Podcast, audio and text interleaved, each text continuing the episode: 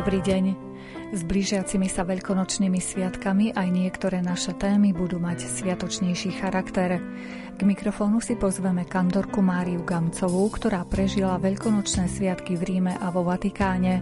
So sprievodcom Milanom Kolcunom prejdeme košické kostoly a modlitebne, okolo ktorých zvykol prechádzať ekumenický pašijový sprievod počas Veľkého piatku. Vo význaniach si pripomenieme aj 120. výročie úmrtia významnej rusínskej osobnosti Adolfa Dobrianského. Reláciu pripravili majster zvuku Jaroslav Fabián, hudobný redaktor Jakub Akurátny a redaktorka Mária Čigášová. Želáme vám nerušené počúvanie. Dajte človeku, čo je človečie a Bohu, čo je Božie. Myslím, že slovom, ktoré prerečie, všetko zmeniť môže. Človek otrok zviera svojich túžob s prázdnym srdcom do Korán. Kto mi dá, čo som ponúkla ja? Kto mi dá seba, jak dávam sa ja? Kto mi dá to, čo ponúkam ja, čo ja ponúkam?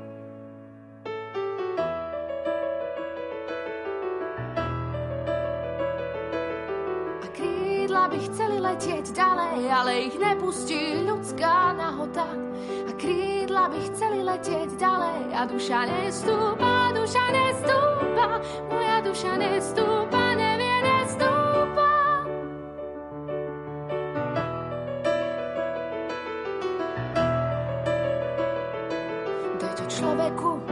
človečie a mne čo patrí mne.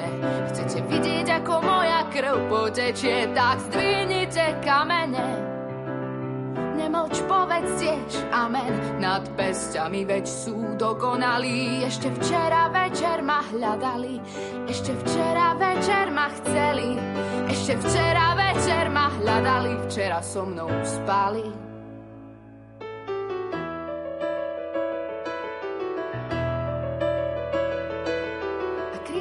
Krídla by chceli letieť ďalej, ale ich nepustí ľudská nahota. Krídla by chceli letieť ďalej a duša nestúpa, nevie nestúpa, moja duša nestúpa,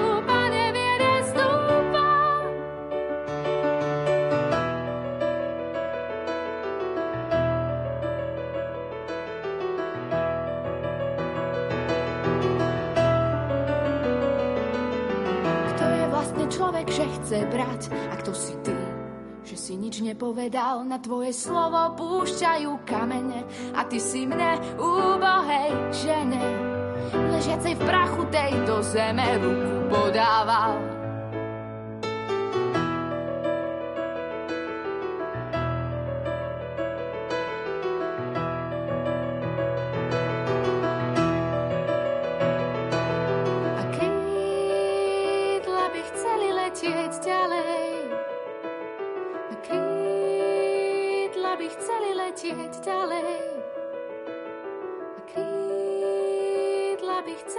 yet to tell.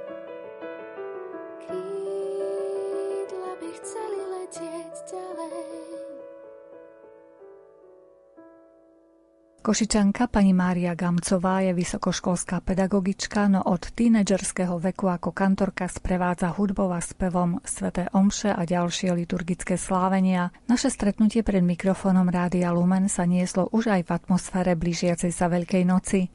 Boli sme zvedaví, či niektoré zo sviatkov v jej živote boli zvlášť výnimočné.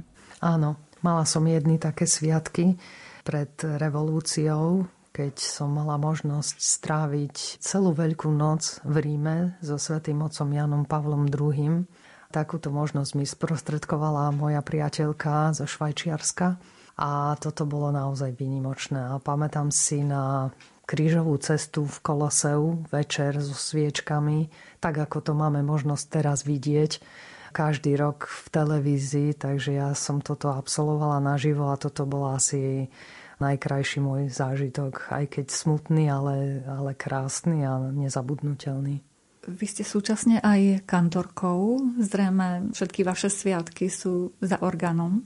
Áno, všetky moje sviatky sú za orgánom, takže to beriem, to v podstate trvá od mojich 15 rokov a dnes už je to teda veľmi vzdialená doba a vždy je to krásne a si myslím, že to je taká milosť, že človek tie sviatky môže tráviť v kostole a možno ďalšia taká milosť bola minulý rok, keď všetky kostoly boli zatvorené a ja som mala tú možnosť, že som hrála, aj keď v prázdnom kostole, ale to sa nedá vlastne nahradiť iným spôsobom.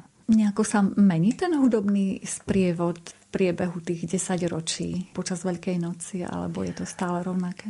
Ten liturgický priebeh je rovnaký, ale vždy je to také iné. No. Hlavne keď človek hráva v rôznych kostoloch, tak všade je iná komunita a všade je to trochu iné a vždy sa človek na to musí pripraviť aj ako organista, aj keď dlhé roky kantoruje. Zrejme ste vo viacerých chrámoch hrali počas tej Veľkej noci. Čo je dôležité pre vás úroveň orgánu alebo tá celková atmosféra v tom kostole, kedy sa vám tak najlepšie hrá, že máte z toho aj vy úžasný zážitok? Tá Veľká noc sa v podstate zo začiatku nehrá, pretože orgán prestane znieť vo štvrtok, na zelený štvrtok a potom sú to len spevy, ale aj tie sú krásne a čo bolo asi také pre mňa tá komunita napríklad, v ktorej teraz pôsobím, Dominikánskej rehole, to je pre mňa asi najkrajšie obdobie, ktoré momentálne môžem prežívať a dúfam, že ešte budem lebo tí mnisi majú taký viac ako keby duchovný charakter a je to tam nádherné naozaj.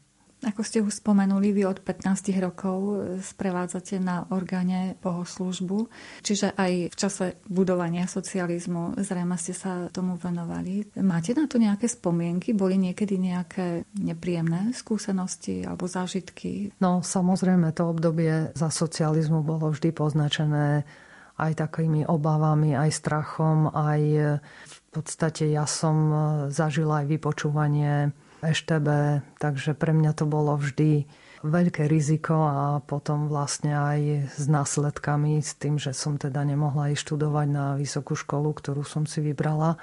A napriek tomu to bolo vždy späté s môjim životom, takže ja som bola takto vychovaná. Rodičia mi tú vieru dali, umožnili mi, aby som sa mohla zúčastňovať aj tajných rôznych e, cvičení duchovných a žila som ten duchovný život napriek tomu, že bolo to nebezpečné a mnohí ľudia trpeli kvôli svojmu presvedčeniu, ale myslím, že by som to nikdy nevymenila za to obdobie. Dnes to máme síce všetko dostupné a nemusíme sa báť, ale vtedy to malo taký iný duchovný charakter. Všetci prežívame vlastne to pandemické obdobie, kedy žiaľ aj kostoly sú zatvorené. Ako to vnímate vy, že sa ľudia nemôžu stretnúť ani v tom obmedzenom množstve a zúčastniť sa na Svetej Omši? Vy nemôžete hrať? Veľmi je to smutné naozaj a myslím si, že ani nie je to až také potrebné, pretože ľudia v kostoloch naozaj dodržiavali všetky predpisy, sledovali opatrenia, ktoré boli prijaté vládou. Tam naozaj, pokiaľ by sa urobili analýzy, tak ja som presvedčená, že toto naozaj nebol priestor, kde sa šíril vírus a kde sa ľudia nakazili a keď aj, tak úplne v minimálnom množstve. Čiže mne to nesmierne chýba. Chýba mi hudba, chýba mi to duchovno, ktoré sme zažívali. Nedá sa to nahradiť ani online bohoslužbami, ani nejakými rozhovormi, pretože toto som presvedčená, že ľuďom e, nebolo treba zobrať a tie kostoly sú zavreté úplne nezmyselne. Ešte keby sme sa vrátili do obdobia možno vašich mladých liet, počas tej veľkonočnej nedele, pondelka, dodržiavali ste nejaké tradície a možno aj nejaké tradičné jedlá boli na vašom stole veľkonočnom? No samozrejme, to, to vždy patrilo k tomu, takže piatok bol vždy deň pôstu. Bolo veľmi prísne dodržiavať tieto opatrenia doma a Samozrejme, nedeľa patrila k dňom, keď sme mali všetky veľkonočné tradičné jedla na stole. Ja som síce tú nedeľu ráno strávila vždy v kostole, takže ani niekedy nebol priestor na to, aby sa dodržiavalo to svetenie, ale utekala som na všetky možné bohoslužby, takže toto moje kantorovanie bolo späté aj s takýmito povinnosťami, že som musela aj niekoľko omší za sebou odohrať. Ale v podstate bolo to krásne obdobie a mne to veľmi chýba. A si myslím, že táto Veľká noc opäť bude v tomto zmysle veľmi smutná. Nie len pre mňa, ale pre všetkých veriacich.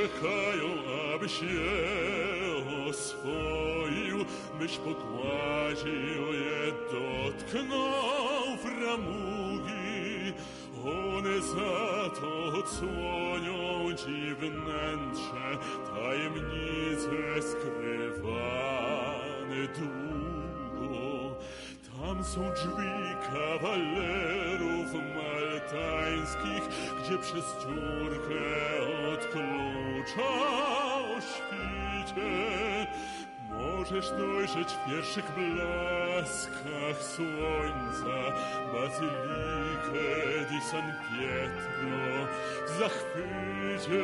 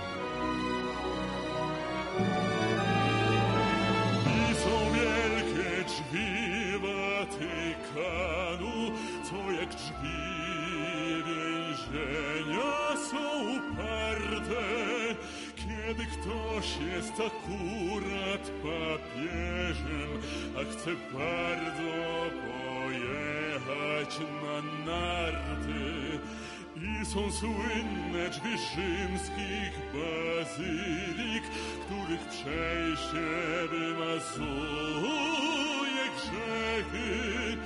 On otworzył je w roku milenijnym, on otworzył je w następne tysiąclecie.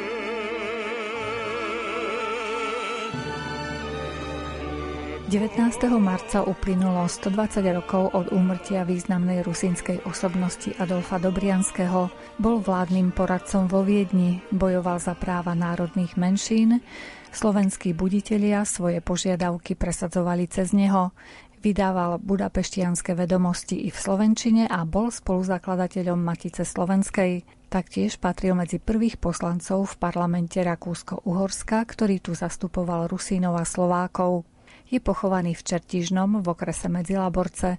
Pripomenieme si, čo nám o ňom povedal grecko-katolícky kňaz Milan Jasík. Adolf Dobriansky bol koncom 19.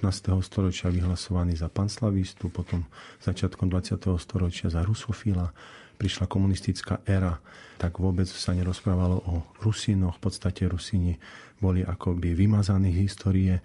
No a keď prišiel už revolučný rok 89 a Rusíni sa v podstate začali stavať na nohy pomaly, pomaly, tak začali aj zviditeľňovať tie svoje osobnosti a svojich buditeľov. By som chcel spomenúť jeho e, dobrého kamaráta, slovenského buditeľa Viliama Pavlínyho Tota, ktorý v svojom časopise Sokol v roku 1862 uviedol 5-stránkovú jeho biografiu, životopis a vtedy tam napísal takto, citujem, čím je Dobriansky nielen pre svoj národ, ale i pre nás slovenský? A aké služby on vykonal pre národy nemaďarské v Uhorsku, to jedine vedia oceniť len tí, čo s ním každodenne spolupracovali, alebo i teraz spolupracujú. Časom to ocení nestranný historik týchto národov, ale hlavne história rusínskeho národa v Uhorsku, ktorého Dobriansky za najvernejšieho syna si zaslúži byť pomenovaný. Takže skúsme teda našim poslucháčom ho postupne predstaviť. Môžeme začať treba s mladými rokmi Adolfa Dobrianského. Tak ako už bolo spomenuté, že narodil sa v obci Rudlov v roku 1817 jeho otec bol grecko-katolický kňaz, pôsobil tej farnosti, ale len do roku 1823 a potom bol preložený do obce Zavadka.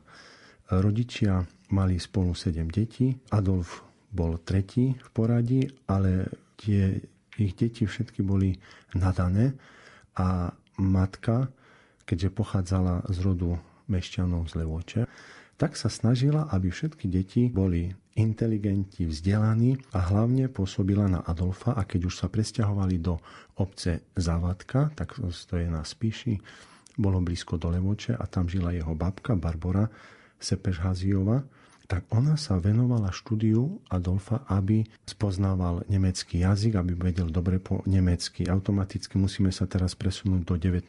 storočia a musíme si uvedomiť, že sme teraz v 19. storočí v období Rakúska-Uhorska, kde mladá generácia, staršia generácia a hlavne inteligencia musela vedieť po maďarsky. Čiže tak ako jeho matka, Adolfova matka, vedela viac jazykov, tak chcela, aby aj deti vedeli, ovládali viaceré jazyky a tak ho dali študovať potom na gymnázium v Levoči, v Košiciach, v Miškolci. Pokračoval na štúdiu na vysokej škole v Jagri, Košiciach zase a potom prešiel na e, Vysokú Banickú a Lesnickú akadémiu, bolo to v Banskej Šťavnici. Do spomínanej akadémie potom nastúpil v roku 1836, ktorú aj v roku 1840 ukončil absolutórium a získal kvalifikáciu banského a lesného inžiniera. V roku 1849 júna Adolf Dobriansky bol určený za banského úradníka, praktikanta do Vinšachtu nedaleko Banskej šťavnice. Tu sa prejavila jeho vysoká odbornosť a veľké nadanie, preto ho po jednoročnej praxi poverili vedením praktických cvičení akademickej mládeže, ktorá študovala v tom čase banské strojníctvo.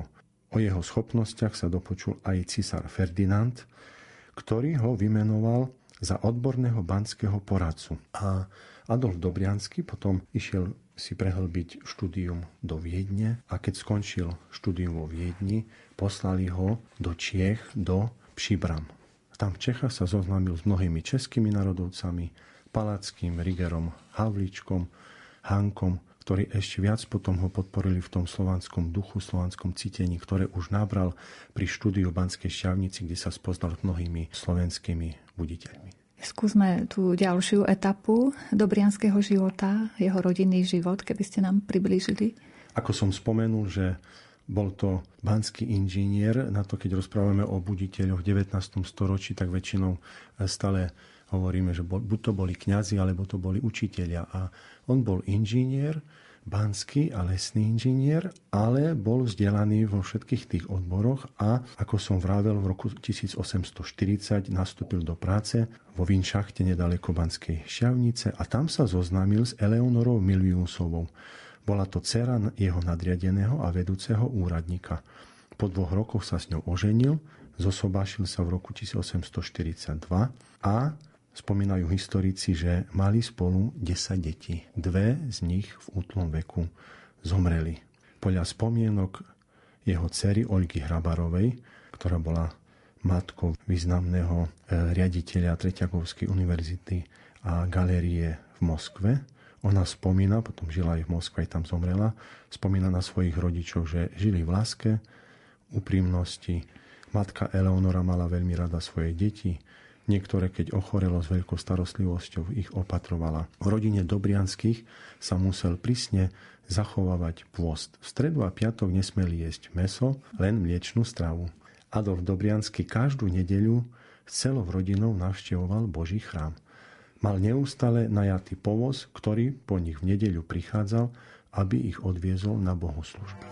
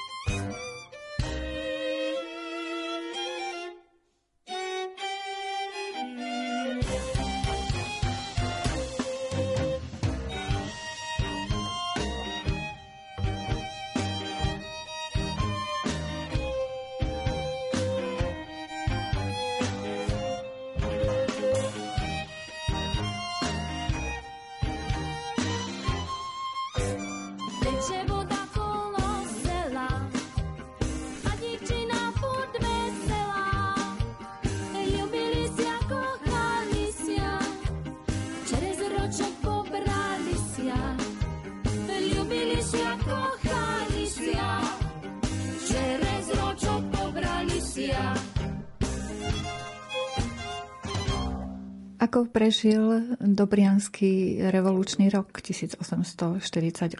Ako som mu spomenul, že pri štúdiách nabral také cítenie k slovanstvu, ešte keď bol v Banskej šťavnici, potom keď študoval v Čechách. No a práve ten revolučný rok 1848 ho zastihol keď bol v Čechách. Vedel, že je to nová budúcnosť pre slovanské národy, takisto nielen pre Čechov, ale aj pre Slovákov a Rusínov. Vrátil sa na Slovensko a tu sa snažil zapojiť do kultúrneho a politického diania. Kandidoval za Altinianskú župu, voľby vyhral, ale diskreditoval jeho mandát a tým, že to bol revolučný rok, Viedeň sa videla byť oslabená, lebo Uhorsko začalo povstanie a bojové akcie. Znamená, že aj pre Dobrianského prichádzalo nebezpečenstvo a on musel utiecť na východ a potom dokonca pred svojimi nepriateľmi alebo tými, čo ho prenasledovali, utiekol až do Ľvova. Ale z Ľvova sa vrátil do Viedne a žiadal, keď si, že bol ten revolučný rok, tak žiadal, aby mali Rusíni svoju provinciu. Lebo cisár František Jozef prvý bol vtedy mladý cisár, tak akože mnohé veci akože nevedel nejak organizovať, tak na pomoci zobral Alexandra Bacha. Vieme o tom, že vtedy vznikol Bachov absolutizmus.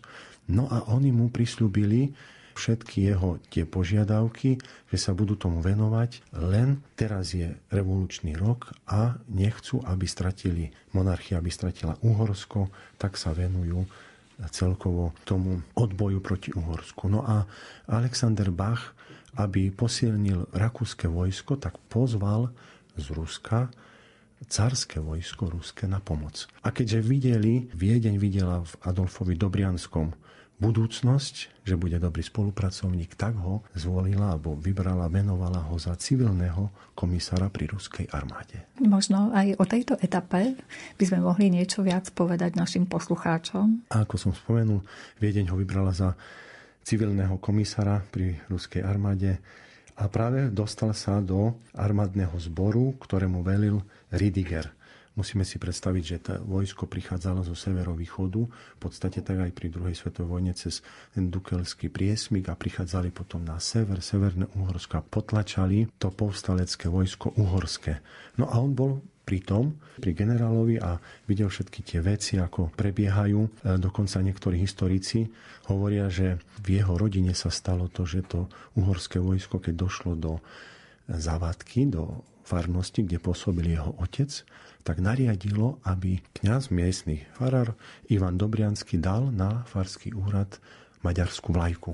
Ale on to odmietol a hneď vo vojenskom súde bol odsudený a už ho viedli na popravu niekde za obec Zavadka. A vtedy, že nadišlo tá časť z tých toho ruského carského vojska a oslobodilo jeho otca. Či bol tam prítomný aj Adolf Dobriansky, to sa nevie. Vie sa o tom, že došiel potom až do Vacova a dole až na terajšie maďarské územie. No a aj to by trebalo spomenúť, že práve keď už skončilo to povstanie, tak za odmenu od týchto vysokých generálov dostal potom aj medaily.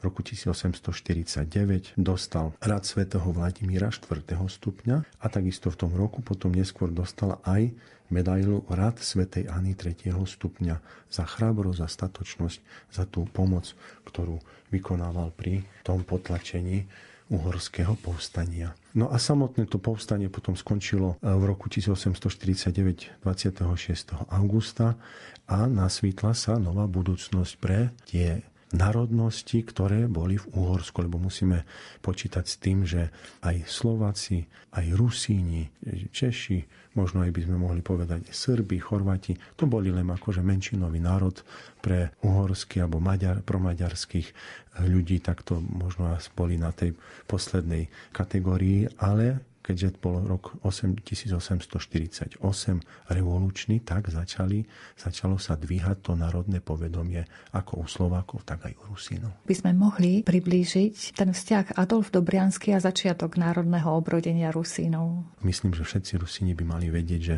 otcom rusínskeho národa sa považuje Aleksandr Duchnovič, ale otcom toho národného obrodenia, ktoré začalo práve vtedy 1848, kedy slovanské národy sa začali prebudzať, tak je práve Adolf Dobriansky. A on potom, už keď skončilo to povstanie, tak prišiel na východ a v Prešove zorganizoval s kňazmi a učiteľmi skupinu a rozhodli sa, že pôjdu rovno do Viedne pred cisára a predložia mu memorandum. Čiže môžeme povedať, že ešte skôr ako bolo memorandum slovenského národa 1861, bolo napísané memorandum Rusínov v roku 1849. Nazýva sa to memorandum alebo deputácia Pamiatnik Rusínov uhorských. Bola napísaná po rusínsky, po latinsky Deputationis Rutenorum Hungaricorum. A šiesti vyslanci išli do Viedne, boli tam traja kňazi, boli tam dvaja lekári, ktorí pôsobili vo Viedni, aj profesori medicíny a šiestý bol Adolf Dobriansky. Prišli v októbri, ako som spomenul, v roku 1849 do Viedne a predložili tú deputáciu, to memorandum najprv Bachovi, ministrovi, ale chceli ich vypočuť aj František Jozef I. Tak si ich predvolal a 20. októbra boli pred Františkom Jozefom. Čítal tú deputáciu brat Adolfa Dobrianského, Viktor Dobriansky, ktorý bol grecko-katolickým kňazom a školským inšpektorom v Prešovskej eparchii. To memorandum obsahovalo 10 bodov a medzi nimi boli také, spomeniem aspoň niektoré, žiadali o uznanie rusínskej národnosti v tých kráľovských oblastiach Uhorska. Potom žiadali o zavedenie rusínskeho jazyka v školách a v úradoch. Chceli, aby v Viedni vychádzal e, rusínsky časopis alebo noviny, nazýval sa potom aj Viesnik avstrijský a žiadali o rešpektovanie rusínskej národnosti od susedných národov. Čiže v podstate svitla dobrá budúcnosť a tým, že to bolo hneď po tej revolúcii, tak František Jozef sa prisúbil, že im dovolí plniť tieto požiadavky, aby mali možnosť slobodu rozvíjania svojho národa a na to sa chceli mu odmeniť za to, že bol po boku pri tých intervenčných vojskách e, carskej ruskej armáde tak ho vymenovali za okresného referenda v Užhorode. Pre zaujímavosť treba spomenúť, že vtedy bolo Uhorsko rozdelené na dištrikty, alebo v podstate súčasné Slovensko a Podkarpatská Rus na dva vojenské dištrikty, Bratislavský a Košický. A v tom Košickom existoval okruh Užhorodský, kde jeho vymenovali za okresného referenda v Užhorode.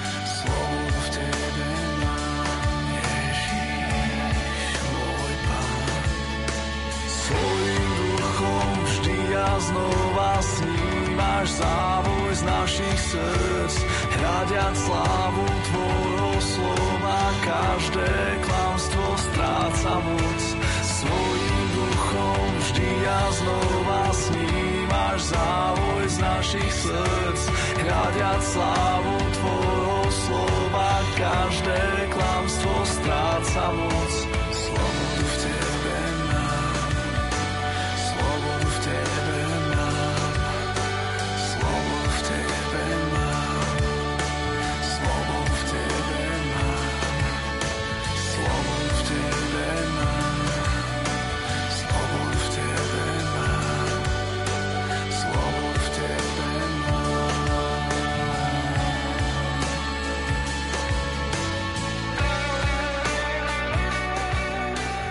Košicami stále na Veľký piatok prechádzal ekumenický pašijový sprievod. Predstavitelia jednotlivých cirkví združených v Košickej ekuméne sa spolu s veriacimi zastavovali pri kostoloch jednotlivých cirkví a predniesli úvahu o udalostiach Veľkej noci. V tomto roku sa vzhľadom na epidemiologické opatrenia toto podujatie uskutoční v online priestore. My sa dnes spolu s košickým turistickým sprievodcom Milanom Kolcunom prejdeme po zvyčajnej trase z prievodu a povieme si rôzne zaujímavosti o jednotlivých kostoloch a modlitebniach. Ekumenický pašiový sprievod sa začína, tak povediac, pred neutrálnou budovou z náboženského hľadiska, pred budovou dokonca svetskou, pred Jakabovým palácom. Jakabov palác je taká prvá pozvánka do krás architektúry mesta Košice, najmä pre návštevníkov, ak prídu napríklad od železničnej stanice. A on v sebe spája akúsi romantizujúckosť, teda vidno tam napríklad takých dráčikov, vidno tam vtákov s rotvorenými zobákmi a ten romantizmus je o tom, že niekde inde v ďalekých krajinách je tak krásne, a pri pohľade na ten Jakabov palác získame taký istý dojem. Sú tam prvky napríklad exotického maurského štýlu trochu. A e, romantizmus je aj o tom, že ako voľa kedy bolo dobre, my sa tu teraz trápime, ale voľa kedy to boli výborné časy. Takže keď sa pozrieme na ten palác, zasa vidíme aj niečo z minulosti. Čo si z neogotiky, neobarok, teda staré inšpirácie zo štýlov sú spracované do e, novodobého vyjadrenia.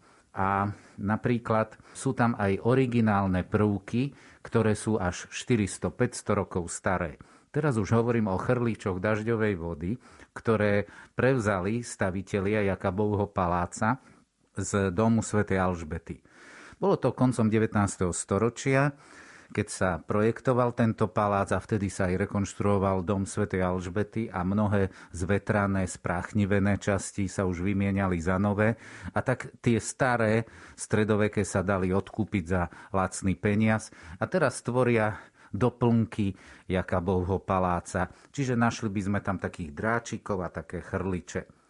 Jakabov palác e, nepatril Jakabovi, ako sa v Košiciach často hovorí, ale projektovali ho pre mestského lekára doktora Jozefa Senku. Ale boli to Jakabovci, ktorí ho stavali. Tehli ani nemuseli kradnúť, lebo mali aj tehelňu.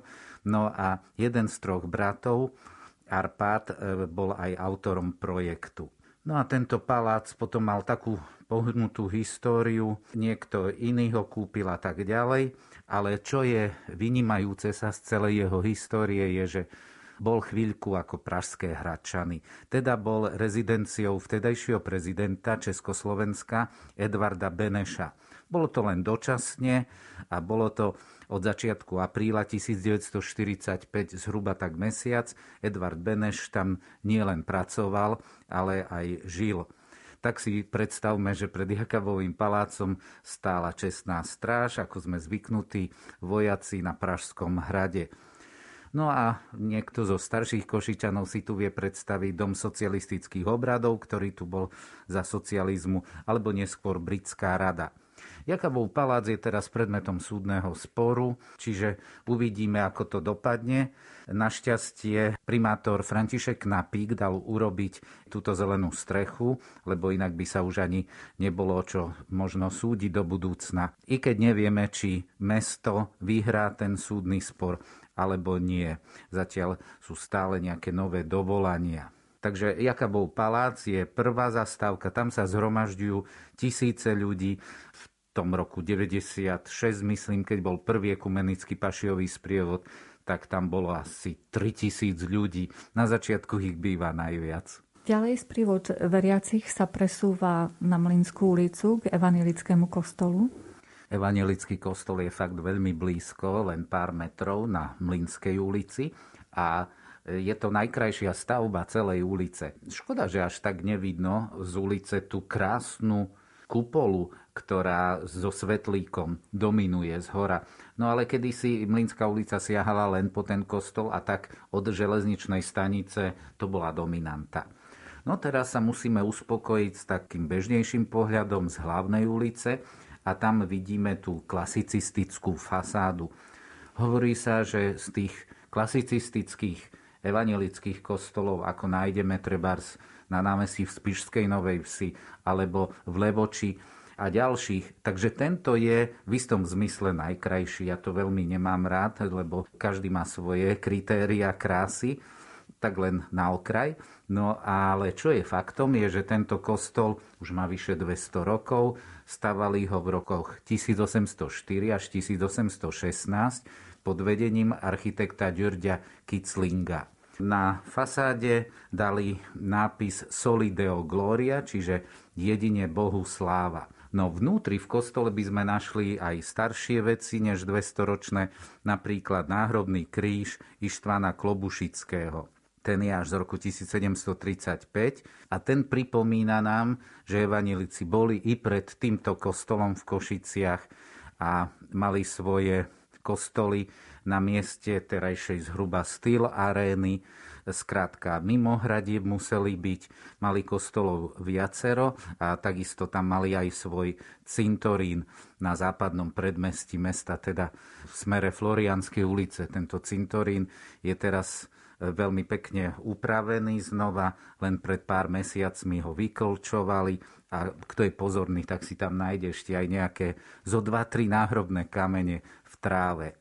Evangelický kostol je krásny aj zvnútra, pretože keď sa ocitneme pod spomínanou kupolou, tak vidíme, ako sa to zdvíha. Takéto maličké štvorčeky, ako odborne povedané kazety, sú stále menšie, menšie, až to smeruje k svetlíku. A je to majestátne. Sprievod od evangelického kostola potom putuje ku kalvínskému kostolu. Čím je ten zaujímavý? Ten nás už z diaľky vítá svojou vysokánskou väžou, má 40 metrov a na nej nie je kríž, ale je to zlatý kohút. Ten zlatý kohút to je symbolom bdelosti u Kalvínov a zároveň je aj historickým artefaktom. Hoci budova kostola je len z roku 1811, čiže vyše 200 ročná, tak ten pozlátený kohút je až z roku 1589. A on predtým istý čas sa díval na Košice z inej veže, z domu svätej Alžbety, keď tento kostol, teda terajší už dom, patril vtedy protestantom.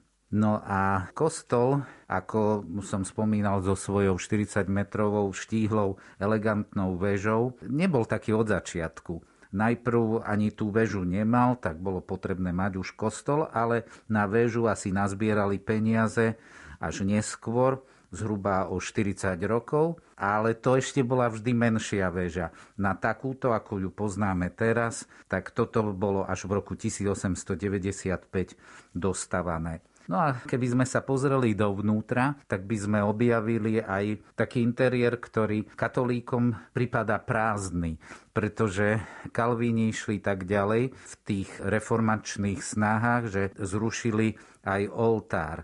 Takže veľmi striedmo je tam, je tam taký stolík v strede a vzácna kazateľnica a vynikajúci orgán pochádzajúci z roku 1813. Kostol stojí aj na takom pozoruhodnom mieste, pretože kým tam nestal, tadiaľ sa vchádzalo do mesta. To bola jedna z meských brán. Samozrejme úplne ináč vyzerala a na mapách ju nájdeme označenú ako maľovaná brána, čiže okrem dolnej, hornej a ešte tej, ktorá bola na Alžbetinej ulici a na Mlinskej, tak bola aj maľovaná brána a teraz je kostol.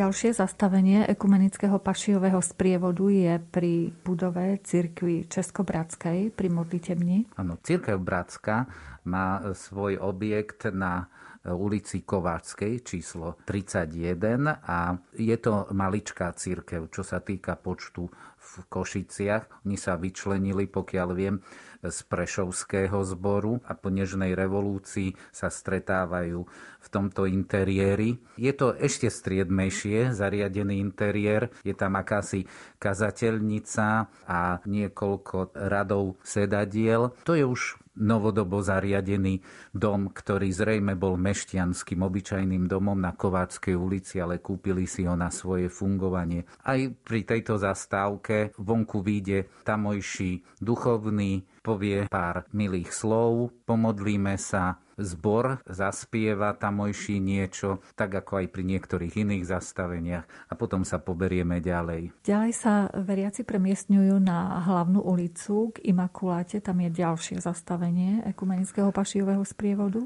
Áno, prvne skrižujeme hlavnú ulicu, tak tam je najnovšie aj takéto zastavenie, lebo tá Imakuláta, to je fakt ako keby duchovný symbol hlavnej ulice po dome svätej Alžbety. A tam, pokiaľ sa dobre pamätám, tak mala církev adventistov zastávku, ale čo je podstatné je tá imakuláta, aká je krásna, zaujímavá. Hore je Panna Mária, zobrazená tak, ako je povedané, imakuláta. Keď to rozoberieme, to slovo, tak im je zápor. Podobne ako v angličtine im possible napríklad, nemožný. Takže im je nie makula, z toho máme v Slovenčine slovo machuľa, teda škvrná, a ta je nepoškvrnená Panna Mária. Tu vidíme úplne hore aj z aureolov, ktoré je 12 hviezd. No a ona vlastne je na zemeguli a zašliapáva hada. Ten had je symbol hriechu, dedičného hriechu. V papuli má jablko zo stromu poznania No ale panna Mária ho zašliapáva, výťazí nad ním, všetko teda dobre dopadne. Imakuláta je tu od roku 1723, aby pripomínala morovú epidémiu, aby sme sa k nej utiekali pred ďalšími epidémiami, aby sme sa k nej modlili. Aj teraz je inšpiratívna pre nás. Tá epidémia, ktorá bola predpostavením Imakulaty, sa odohrala v rokoch 1709 a 10 a vtedy veľmi veľa, myslím, že až okolo 100 ľudí denne zomieralo v Košiciach, čo bolo dosť veľa na vtedajších okolo 10 tisíc ľudí. Je to barokové súsošie, v rámci ktorého je na podnietenie duchovnosti aj niekoľko relikví a taká najznámejšia je relikvia svätého Valentína. Nie každý vie, že ten sviatok svätého Valentína by sme si mohli pripomínať aj priamo v meste úctením si tejto relikvie alebo modlitbou pri Imakuláte. Ono, hoci Imakuláta je ohradená takou kovovou mliežkou, dá sa tam kedykoľvek vojsť dvierkami a byť tak trošku ešte bližšie k tým relikviám a z toho najlepšieho úhla sa pozrieť na pannu Máriu aj na ďalších svetcov, ktorí sú okolo ako svätý Jozef, svätý Ladislav a svätý Šebastián práve na tom vnútornom monumente. Takisto tam vidno aj tri reliefy, teraz mosádzne, kedysi boli pozlátené, toto sú škópie tak e, tam vidno tri nešťastia, ktoré môžu postihnúť ľudstvo a to je vojna, na ďalšom je zasa zobrazený hlad alebo hladomor a na tom treťom aktuálne mor, respektíve epidémie. Vidno tam, ako bradatí lekári sa snažia pomôcť ľuďom v uliciach mesta, ktorí priam na dlažbe zomierajú. Od Imakuláty veriaci v sprievode zamieria ku grécko-katolíckej katedrále. Áno, tak táto je, to je tiež zaujímavé, že málo kto berie Košice ako mesto až troch katedrál.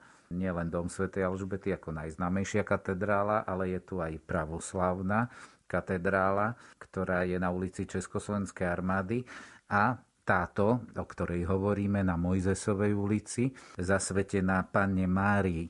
Ide o chrám, ktorý postavili koncom 19. storočia, presnejšie v rokoch 1882 až 1886. No, grecko-katolícke liturgie sa už aj predtým slúžievali, napríklad vo františkanskom kostole alebo v kostole Najsvetejšej Trojice alebo v kaplnke svätého Michala. Odvtedy majú grecko-katolíci takýto nádherný chrám, ktorému dominujú dve véže, no a vnútri je to samozrejme podľa východnej liturgie zariadené a dominuje tomu krásny ikonostas. Existujú tam aj bočné oltáre a na jednom z nich je taká zaujímavosť, že oltárny obraz robil známy košický maliar Elemír Halás Hradil, ktorý spodobil aj samého seba ako čo sa týka tváre jedného z dvanástich apoštolov, ktorí sú práve na tomto bočnom oltári. Takže to by bolo ďalšie zo zastavení ekumenického pašiového sprievodu. Väčšinou sa všetky tie zastavenia robia pred kostolmi alebo teda modlitebňami jednotlivých cirkví, ktoré sú v Košickej ekuméne, kde je zastavenie pravoslávnej cirkvi, ktorá tu pôsobí tiež v Košiciach. Voľa kedy, kým ešte pravoslávni nemali dostávaný svoj chrám, mimochodom to je tiež katedrála zosnutia Bohorodičky, tak tá už vieme, že stojí pri tzv. tip-tope v Košiciach na ulici Československej armády a je to nádherné dielo dekonštruktivizmu tak voľa kedy ešte mali, počnúť dnešnou revolúciou, respektíve krátko po nej, svoje priestory na hlavnej 68, ktoré poznajú Košičania ako Mestský národný výbor. A tam v podzemí je krásna funkcionalistická veľká sieň, tak tam sa stretávali. No a samozrejme, že pred týmto miestom bolo aj miesto ekumenického pašiového sprievodu, jeho zastavenie a tam sa nám prihováral pravoslávny duchovný. Od grecko-katolíckej katedrály sprievod sa vyberie už k záverečnému zastaveniu k domu svätej Alžbety. Áno, tak potom ideme Mojzesovou ulicou, tam bývajú napomocní policajti, ktorí trošku zastavia dopravu a zabočíme na Alžbetinu ulicu, z ktorej je najkrajší možný výhľad na dom svätej Alžbety. Postupne sa k nemu približujeme, no a potom od južnej strany sa zoradíme v tom parčíku a tam je záver. Dom svätej Alžbety je chrám chrámov aj preto, že napríklad nebol len rímskokatolíckým kostolom, ale v pohnutých rokoch turbulencií niekedy zasa ho prebrali protestanti. Potom ho zasa zabrali naspäť katolíci, potom protestanti, katolíci. Šestkrát sa to vymenilo v priebehu 10 ročí, takže prežil si svoje a ako keby mal skúsenosti aj s týmto turbulentným obdobím. A tým pádom je toho dokladom a je symbolom toho, že teraz už si rozumieme. Keď si predstavíme, že voľa kedy katolíci a protestanti na seba nevraživo zazerali, dokonca sem tam boli až obete, spomeniem troch košických mučeníkov, i keď zrejme aj na druhej strane boli obete na životoch, Takže pozerajúc sa na predstaviteľov cirkvy, ako teraz idú družne spolu jeden vedľa druhého, je to zimomriavkovitý pocit, že už sme ďalej. Veď ešte aj v 20. storočí, nielen v 16. 17. boli konflikty, ale aj v 20. boli isté konflikty medzi grecko-katolíkmi a pravoslávnymi. No teraz je to už našťastie všetko vďaka ekumenickému mysleniu za nami a je to také povzbudzujúce a takisto pre Košičanov i pre celé Slovensko správa, že vidíte, dá sa budovať na tom, čo nás spája a o ostatnom sa dá ďalej diskutovať. Takže keď sme pred tým kostolom, ktorý je perlou gotickej architektúry a jednou z najvýchodnejších gotických katedrál, tak máme chuť sa pozrieť do výšky, lebo tie veže, to sú tá najvyššia 16 metrová, ukazujú tým správnym smerom a celý tento kostol nás radí do toho západného kresťanstva už svojou architektúrou do Európy, ktorá môže byť postavená na kresťanských základoch ja sledujem aj tie aktivity napríklad svätého Otca, ktorý teraz keď bol v Iraku, tak vlastne nadviazal na to, že máme spoločného Abrahama napríklad, a to nie len s moslimami, ale aj so Židmi. Čiže v Košiciach je takéto ešte niečo nadekumenické tiež prítomné. Napríklad, keď som sa voľa kedy pozrel z domu svätej Alžbety a bol som priamo pod hlavným lústrom a díval som sa smerom na juh cez otvorenú bránu, tak som videl moslimskú modlitebňu, ktorá bola v jednom z domov na hlavnej ulici a keby som toto, túto úsečku, dom a modlitebňa moslimská doplnil na takmer rovnostranný trojuholník, tak jeho vrchol ďalší by bol na Zvonárskej ulici a tam je zasa synagóga ako židovský chrám. Takže aj takýto trojuholník sa dal vytvoriť v Košiciach a Možno je to námet na to, čo nám ukazuje aj Svetý Otec, že nadvezuje dialog ďalej aj v rámci týchto náboženstiev.